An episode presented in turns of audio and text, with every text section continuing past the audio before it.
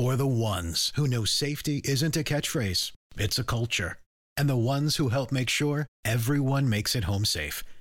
For the safety minded who watch everyone's backs, Grainger offers supplies and solutions for every industry, as well as safety assessments and training to keep your facilities safe and your people safer.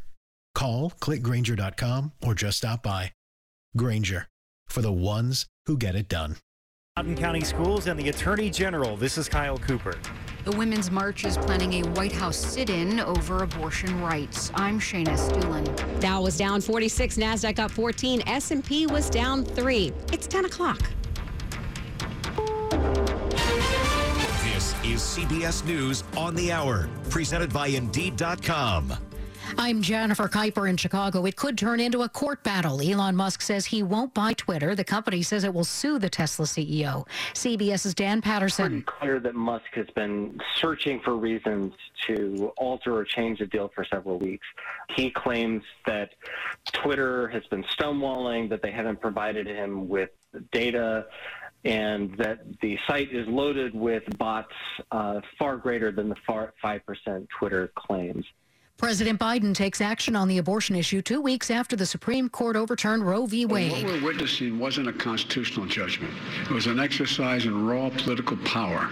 Under pressure from abortion rights activists and members of his own party to do more in the wake of the Supreme Court ruling, President Biden issued an executive order aiming to expand access to FDA approved abortion medication, protect online privacy and access to contraception, and provide legal help for patients and providers and the right to travel out of state. That's CBS's Caitlin Huey Burns reporting. Gunned down during a campaign speech, Japan mourns the death of former Prime Minister Shinzo Abe. CBS's Elizabeth Palmer. This is a huge shock in Japan, where strict gun control laws mean shooting deaths are extremely rare. There was just one last year, compared to more than 45,000 in the United States. All day, world leaders paid their respects. President Biden signed a condolence book at the Japanese embassy in Washington and said Abe's death had left him stunned and outraged. I knew him well, and we worked uh, together closely for years, and we spoke and consulted one another when I served as vice president. Former President Trump's White House counsel appears for questioning by the January 6th House Committee. CBS's Scott MacFarlane says it was behind closed doors. Outside the meeting room, Pat Cipollone wouldn't answer reporters' questions. Did you discuss pardons, sir, and members of Congress who asked for them?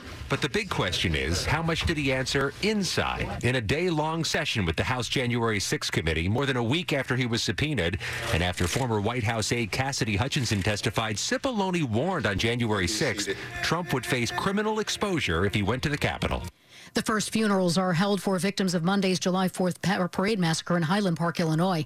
CBS's Charlie DeMar has an update on the youngest of those wounded. For the first time since Monday's attack, eight year old Cooper Roberts is conscious and off a ventilator. According to family friends, he's asking to see his twin brother and dog. Cooper was shot in the chest and is paralyzed from the waist down. This is CBS News. Find great hires fast with Indeed. Their end to end hiring solution makes it easy to attract, interview, and hire candidates all in the same place. Visit Indeed.com slash credit. It's 10.03 on Friday, July 8th, 2022. 82 degrees. We could get some heavy rain overnight.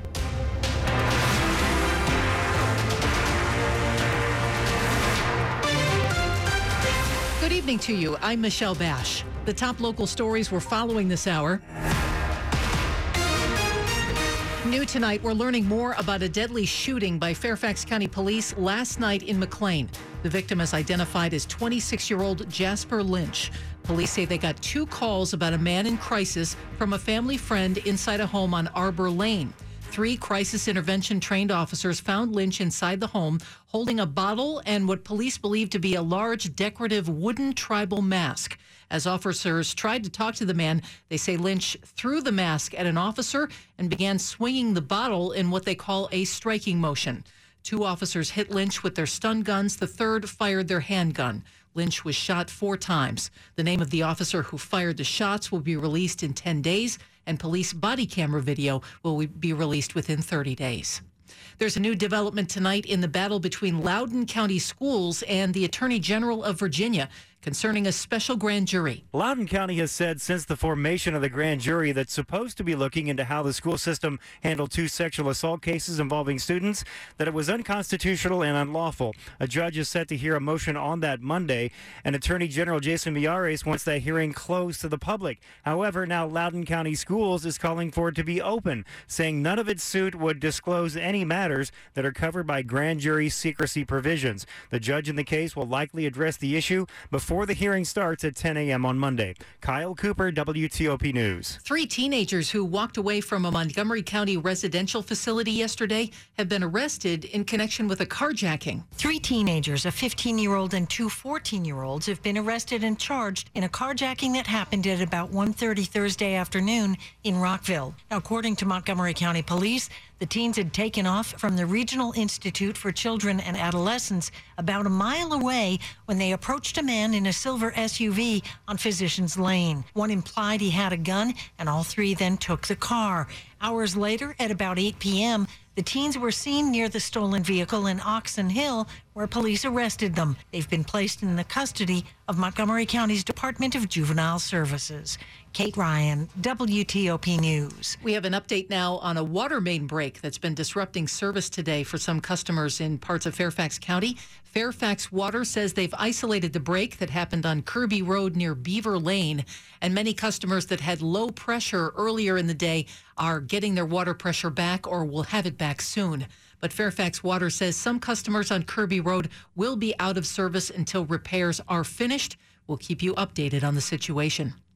The Women's March has promised a summer of rage over the Supreme Court's reversal of Roe versus Wade. And tomorrow morning, they'll hold a demonstration outside the White House. The organization is asking participants to be willing to risk arrest. We want people to go into protests with their eyes open and understand that we are in an escalation as a movement. We are, you know, kind of in an escalated and heightened period as a country. Women's March Executive Director Rachel O'Leary Carmona says this won't be the typical large protests they've held in the past. You should expect direct action and escalated tactics from a normal march. All of this, she says, to keep the pressure up. She says the president's recent executive act of rights was a good first step, but more needs to be done. Shayna Estulin, WTOP News. There does not appear to be any organized counter protests planned, although abortion rights opponents do plan to hold a large march in D.C. in January. Coming up, former President Trump's White House counsel testifying today to the House January 6th committee. We'll talk about it with CBS News congressional correspondent Scott MacFarlane after traffic and weather. It's 1007. From Nats Park to the Metro Silver Line to the Woodrow Wilson Bridge, the operating engineers of IUOE Local 77 have built some of the most important projects in the DMV, and they're looking for help. If you are certified to operate cranes or heavy equipment or want to be, and are looking for a new adventure in your professional life, consider IUOE Local 77. Don't just do a job, do work that matters. Get started at IUOELocal77.org. This is Dr. Tracy Applebaum from Rocky Gorge Animal Hospital. Is your family pet having a harder time chewing?